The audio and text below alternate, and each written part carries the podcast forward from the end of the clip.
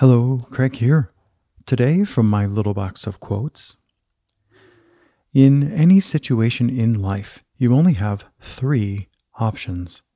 You always have three options. You can change it, you can accept it, or you can leave it.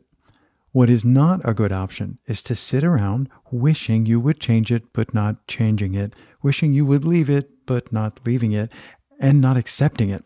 It's that struggle, that aversion that is responsible for most of our misery. Naval Ravikant.